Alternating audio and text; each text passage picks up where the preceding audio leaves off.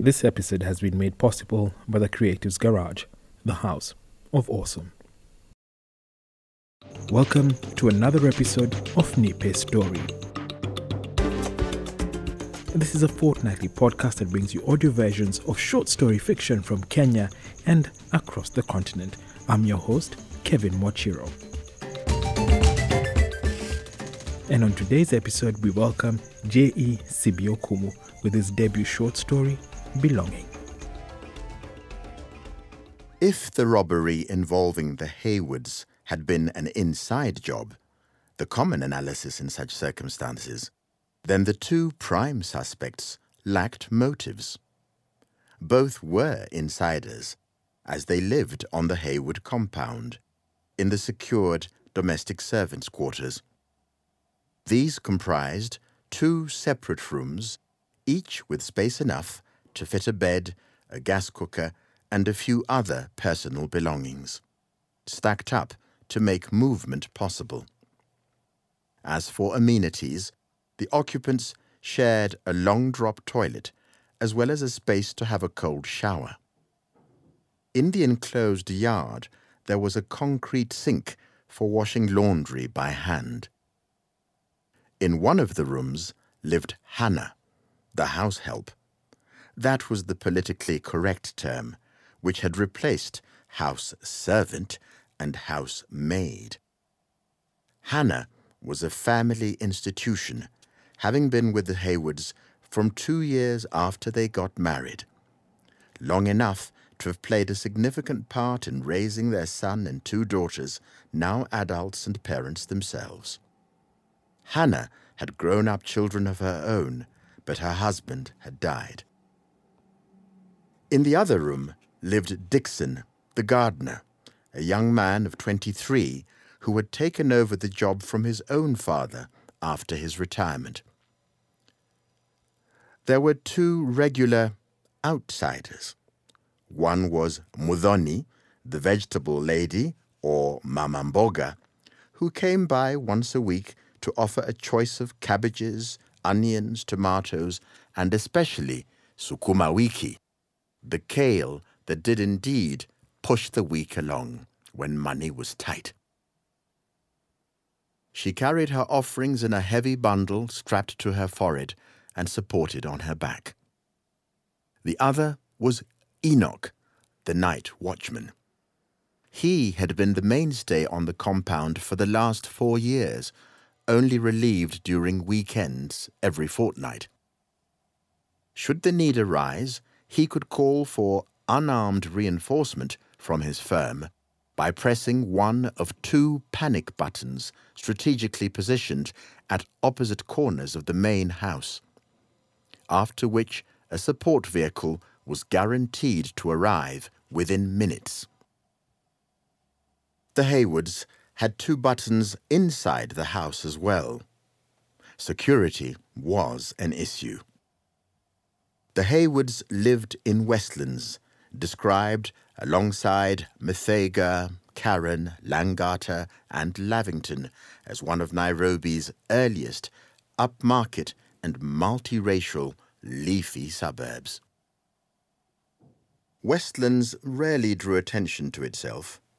Every once in a while, an incident worthy of public interest did occur there. Sometimes there was agitation within Deep Sea, the slum or informal settlement on its periphery.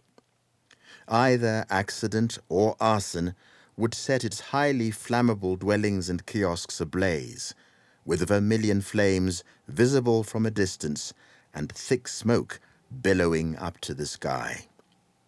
But deep sea had the capacity to rebuild itself within months. Sometimes there was a concerted push to get rid of chokoras, who were ruining the look of the area through their unkemptness, their glue sniffing, and their begging. Sometimes there would be gridlocked traffic jams because major arteries had been sealed off to accommodate the arrival or departure of a visiting head of state. The name Westlands could bring back disturbing memories of Professor Wangari Maathai's fight to save the Karura forest, also on its periphery. Or it could call to mind Westgate, Kenya's own 9 11 style experience, when, in September 2013, a late morning raid on a shopping mall of that name had left more than 60 people dead. Richard and Felicity Haywood were Kenya cowboys, or KCs, that is to say, Kenyans of mainly British origin. They still worked as partners in their own accounting firm in central Westlands and had a reputation for philanthropy. They made it clear to every guard who was posted to them that they were against the idea of their home being some sort of no entry military zone. Everyone was welcome, they insisted, without protracted interrogation. That was how human beings were meant to live, they believed. And that was why they did not consider the added expense of taking on a day guard. In the daytime, their main metal gate remained open. On the night in question, a Wednesday, Enoch was on duty. The Haywoods were always reassured by his trusty presence. Enoch, a married man in his late thirties, whose family lived away from him in a village in Ukambani, rented a tiny, mud walled room in deep sea.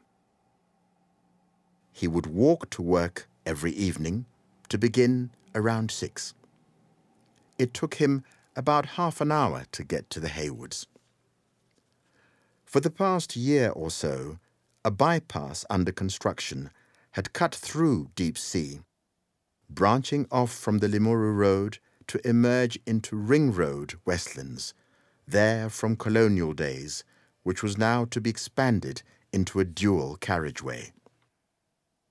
Just past the Shiv Temple, Enoch would turn right into Eldama Ravine Road, signposted ahead of him by a city council painter who had not known how to spell ravine properly. He would go past the Mystique restaurant, famous for its koroga, or self cooking option for patrons. On either side of him would be the homes of well to do local and expatriate Africans, Asians, and Europeans. It had not always been thus, for in pre independence times, Westlands had been a segregated, white only section of Nairobi. The Haywoods lived a short distance from the Westwood Hotel and the About Time restaurant, both toward the end of the road. Enoch always carried his uniform with him and changed in the DSQ, or domestic servants' quarters, shower room. Without it, he held no menace, being of very slight build. But once he put it on, he looked very much the part. At around 7.30, Enoch registered headlights at the gate. He let himself out through a side opening. The car was a white four wheel drive. Two men were sitting in front. Habari, can I assist you? Enoch asked. Yes. We have come to see Mr. and Mrs. Haywood, the driver explained. He spoke in a deep baritone. You are from where? You have not been here before. Enoch challenged. Yes, we have, the driver answered. You were not here. Mr. Haywood used to be our teacher. We have come to take him and Mama out for dinner. Mr. Juma is my name, and this is Mr. Kizito. You can tell them that. Kizito leaned over to be more visible, smiled at Enoch, and cupped his hands together as if in supplication, a sign of humble greeting. That's okay, sir. Enoch accepted. he went back to open the whole gate. Normally, he would have thought twice about letting the two men in without first going to seek confirmation, because the various races usually kept to themselves when it came to socializing. But the Haywoods were different. All sorts of people came to visit them regularly. And from the way Juma spoke English, it was evident that he was a very high class man. And he had identified himself and his companion very openly. Enoch let the car drive in and closed the gate after it. The car continued along the cobblestones, then made several turns to face the gate before stopping. The two men got out. They were dressed in dark suits and red and blue ties. Juma was the much taller of the two. He looked like a bouncer. Kizito was not as huge. Enoch walked up to the car. You know the way? Ndio, Juma declared. Up to this point, Kizito had said nothing. Sawa, Enoch said, and walked back to his shelter beside the main gate. Juma and Kizito were glad that things were going so well. There was an alternative plan if the guard behaved differently. Juma went ahead of Kizito. The Haywoods' house was built on one acre of land whose lower boundary was marked by the Mathare River, once notable for its clear waters, but nowadays more for the plastic containers that bobbed along it. The Haywoods' property was on an incline. The DSQ and garage were at the driveway level, but to get to the Haywoods' house and its surrounding garden, Juma and Kizito had to walk down a series of steps introduced by a wooden barrier. Once they had gone past it, Caesar, a black Labrador and one of the household pets, ran up to them. He let out a growl, followed by some squeaky barks, then came up to smell them and leap at their trousers. Juma kicked Caesar out of the way and the dog yelped. The two men walked confidently to the front door, which was behind a padlocked grill. Juma rang the bell. Once only. About half a minute later, a key turned. Haywood opened the door and found himself face to face with two unfamiliar men. The taller one was pointing a handgun at him. Juma sized him up. Haywood looked taller than he actually was because he stood so upright.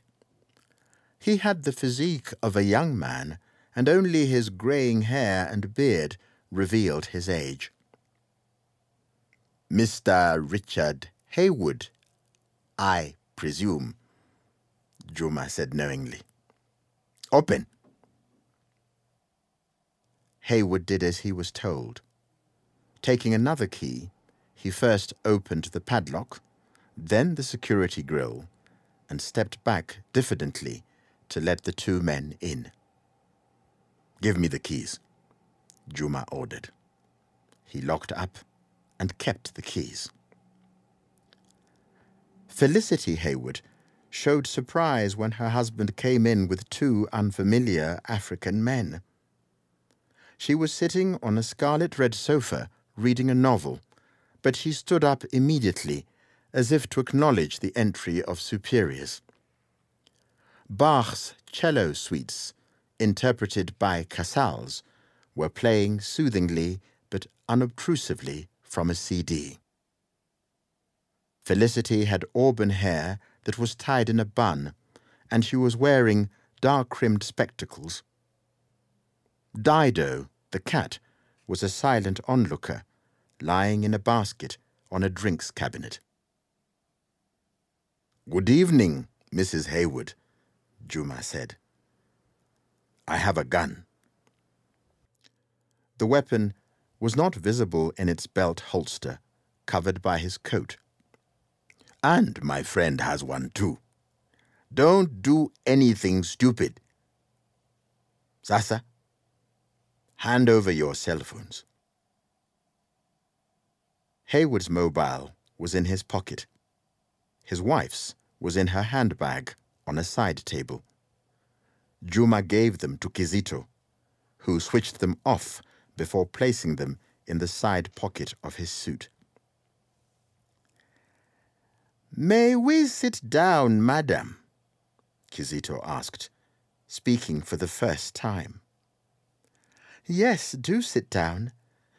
Felicity was trying hard to hide her fear, calling to mind what she had often heard that in these situations it was best to keep the other people talking and get them to relax. Thank you, said Kizito. Do join us. Soon they were all seated, Richard and Felicity beside each other on the sofa, and the two strangers in armchairs opposite them. Very good. They call me Juma, and this is Kizito. And you, Mr. and Mrs. Haywood, are fellow Kenyans, interjected Kizito. That makes me very happy. So rest assured, we will not hurt you, unless, of course, you make us.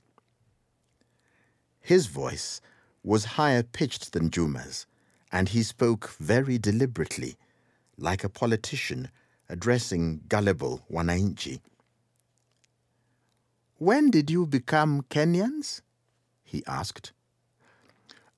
We were born here, Haywood responded. My wife and I, a third generation. Ah, the children of our colonial masters, Kizito said in a manner of speaking. And where did you go to school? The Prince of Wales, now Nairobi School, Haywood answered. What a privilege, Kizito said. But our past is past.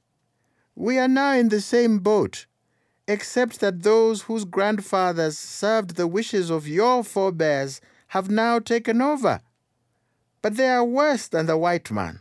Now it is the turn of the sons and daughters of home guards to oppress the sons and daughters of freedom fighters. We must not forget our history. Wouldn't you agree, Mr. Haywood? I've no great interest in politics. Oh, but you must, you must. Everything in life is political, Kizito rejoined. Kizito, Juma cut in. That's enough. Wacha maneno. Don't worry, Kizito countered. There's nothing wrong with getting to know each other a little better. Juma looked quickly at his watch. Mrs. Haywood, Felicity, if I may, Kizito went on. You haven't said a word. Where did you go to school? My parents were farmers, Felicity proffered. So I first went to the Hill School, Eldoret, and then I boarded at Kenya High. Ah, the Boma! The enclosure for beautiful females like yourself. What a privilege for you, too, Felicity. Kizito said. Unlike you, the two of us went to maize and bean schools. But I hope that our roots do not betray us. No, uh, not at all, Felicity quickly replied. You both speak very good English. Count me out, Juma protested. I am a secondary school dropout. Do you speak Kiswahili? Kizito asked. Not as well as we should, Haywood said. We were never taught it at school. What about you? Kizito asked Felicity. Kidogo, she answered. Kidogo? A little is not enough, Kizito scolded. Look at the effort I have made to try to master your language. I have a degree in English literature, but it has done nothing to help me to find a job, or at least a proper job, which could allow me to live like you in a house like yours one day. So, much against my will, in order to survive, I have ended up in your living room. Anyway, like I said, there's nothing wrong with getting to know each other a bit. It would be nice to have a cup of tea and continue chatting. In fact, I would love to look through some of the books in your wonderful library. Enough! Juma snapped. Sawa, Kizito conceded. Haywood was trying his best to put on a brave face, but every cell in his body was filled with fright. He was trembling slightly. He looked across to his wife, who had cupped her hands in front of her mouth and was holding back tears. He had never had to act courageous in front of her before. Take what you want, but please don't hurt us, Felicity entreated. I am sure it won't come to that, Kizito reassured her. You can trust me. He walked up to her and kissed the palm of her hand. Kizito, stop fooling around. There is no time to waste. For all their bravado, Juma and Kizito seemed equally agitated. Kizito kept pacing around, picking up ornaments and then putting them down again, and Juma kept glancing at his watch. Husband and wife stood up. It was at this point that Felicity made an unexpected request, all the more so because she made it in Kiswahili. Wacheni pete zetu za harusi tafadhali, she said.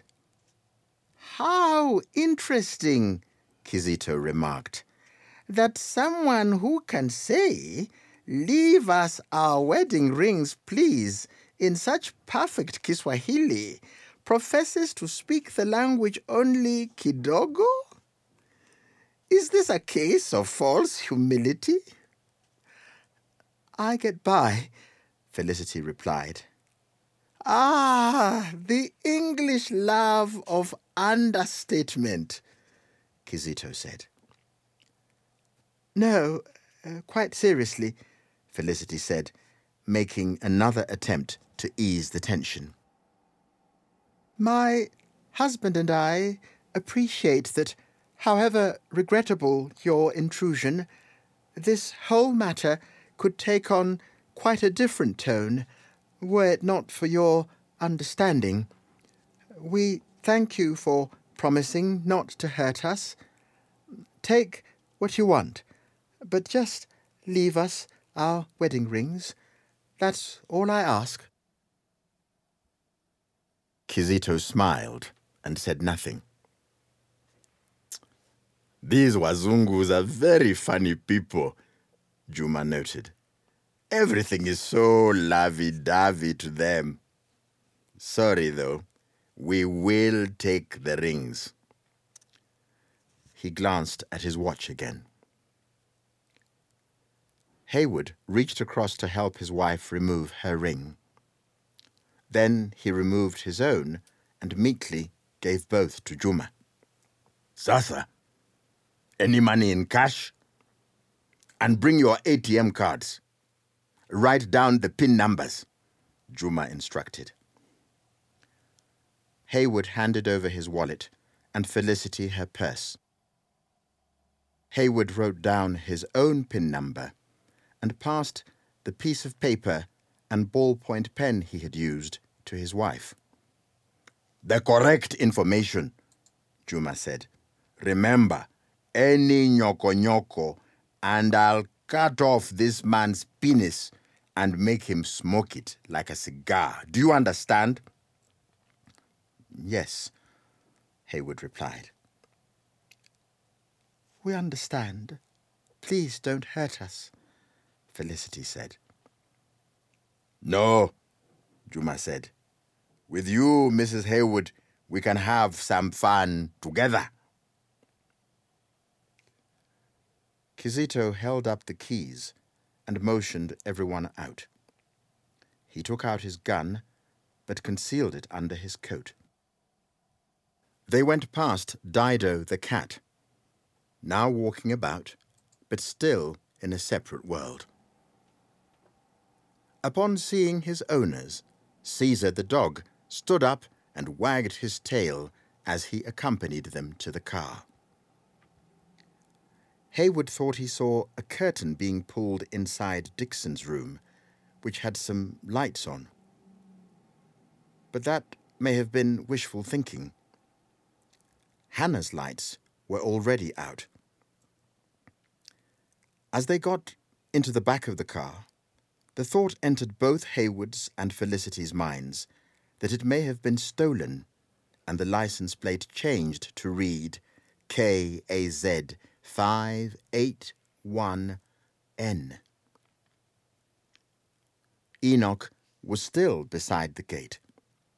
At 10 o'clock, his supervisor would come for a routine check, and Enoch would begin hourly walkabouts at midnight, carrying his baton and shining his flashlight.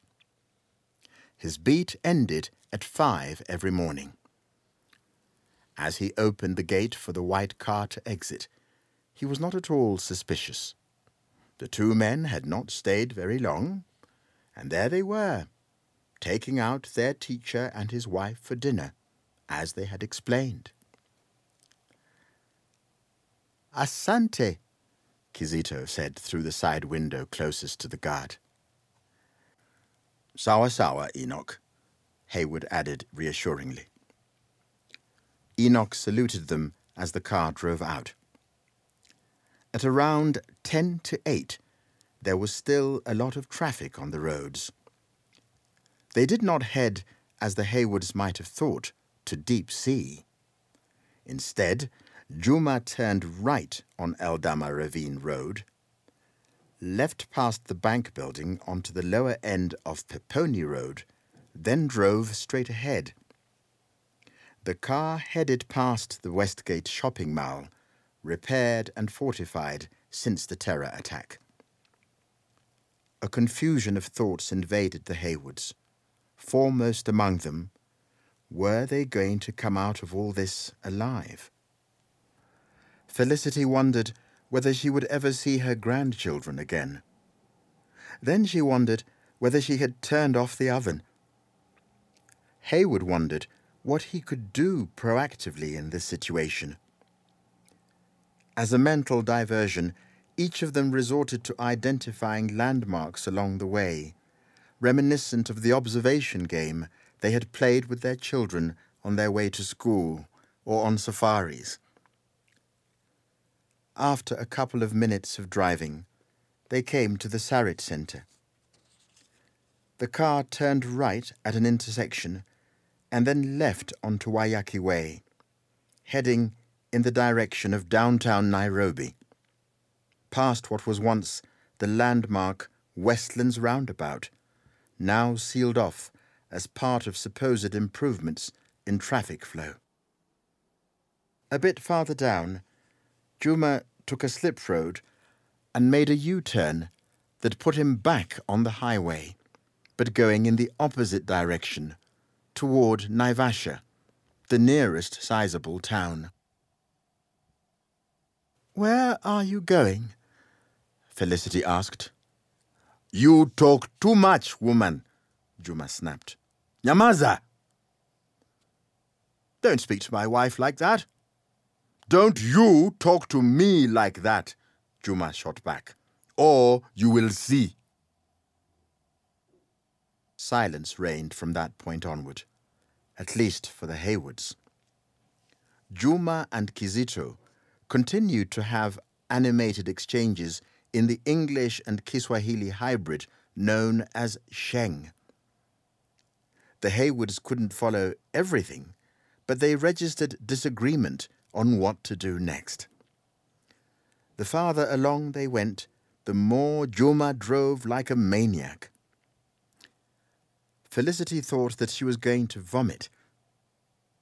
Juma turned left on a bypass to take the escarpment road. With no streetlights, it became impossible for Haywood and Felicity to get their bearings. Eventually, the car stopped in forested terrain. Time to get out and stretch, Juma said. It was his turn to pull out his gun. And then for the blindfolds, and then into the boot for Bwana Haywood, Kizito said. Just like in the movies.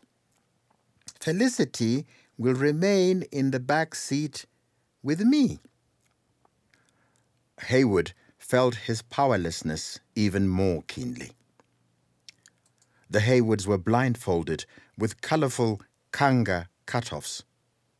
This was particularly uncomfortable for Felicity because of the added pressure of her spectacles. She was made to lie across the back seat, face down. Haywood was made to get into the boot, face down. Juma started the car. They drove at breakneck speed and stopped, then drove at breakneck speed again and stopped for what must have been an hour or more. Juma and Kizito lit up a marijuana joint, after which their exchanges became even more animated and contentious. Felicity had only tried a joint once at her high school. She found the smell absolutely nauseating and wished to God that it would go away. Felicity's prayer was answered a bit later. The car came to a halt. Someone got out and walked away, followed by an interlude of silence. After what seemed like an eternity, the person returned to the car. Juma and Kizito talked to each other before one of them walked away once more. How strange, Felicity thought, that she and Richard were going through an experience that was visited upon a significant number of African Kenyans every day, but which Mzungus like her would take as a sign to leave the country immediately. Haywood wondered what they should do if they survived the ordeal to have Juma and Kizito apprehended. He could go to the Spring Valley police station and have the incident recorded and a report issued to them for a small bribe. But he knew that nothing much would happen after that. Both Haywood and Felicity were trying to find an explanation for the sudden lull in events. Actually, Juma had driven the car back toward Nairobi into the Westlands area. It was Kizito who had first walked off to make a maximum withdrawal from an ATM machine beside Sky Park Plaza on Waiyaki Way. Then he returned a while later to make a second maximum withdrawal five minutes after midnight, it being a brand new day. Juma and Kizito took out 400,000 shillings at the ATMs. That was close to 4,000 American dollars. Not a bad outing. But it had to be worthwhile for them. Robbery with violence was a serious crime in Kenya. If found guilty of it, Juma and Kizito could spend decades in prison. Unless, of course, the police pumped bullets into them in an ambush long before any trial. Once Kizito was back in the car for the second time, Juma drove past the rear of the Sarit Center and turned left onto School Lane. He stopped the car some distance along a darkened patch just short of Westlands Primary School.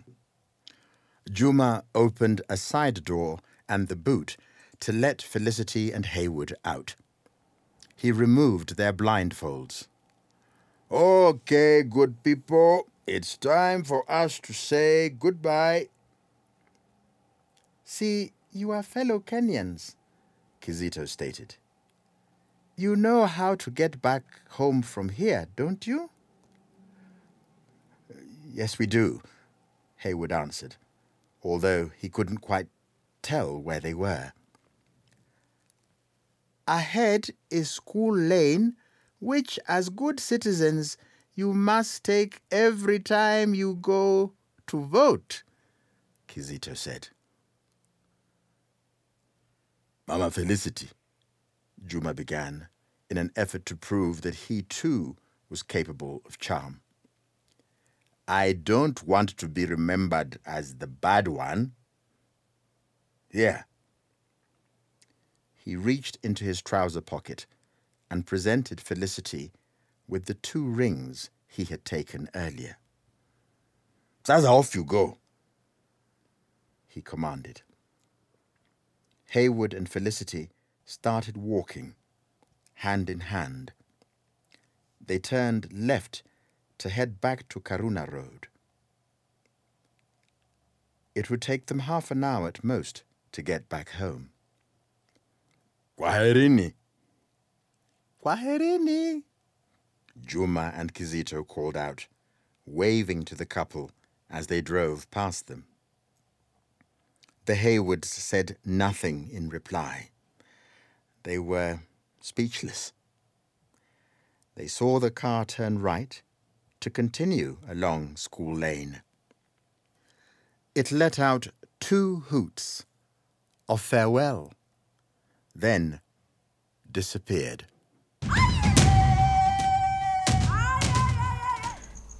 Belonging was read and written by J.E. Sibi-Okumu. Sibio Kumu is a published playwright, poet, and columnist. He has also had success as a French language teacher, broadcaster, and actor.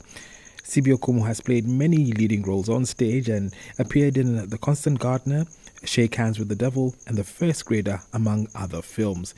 He narrated the audiobook of Peter Kimani's Dance of the Jacaranda. Belonging is Sibi-Okumu's first short story and is one of the stories in the recently launched anthology Nairobi Noir that is edited by Peter Kimani and published by Akashic Books. I'd like to thank Akashic Books for giving us the permission to produce this story, and I'm happy to announce that we shall be featuring a few more stories from Nairobi Noir in our upcoming episodes. Nipe Story is available to download wherever you get your podcast from. You can follow us here on SoundCloud and also on Facebook and on Twitter. Our handle is at nipe underscore story. And our email address is producer at fingerpiano.co.ke if you'd like to submit a short story for consideration. Thank you for listening. Nipe Story is a Finger Piano production.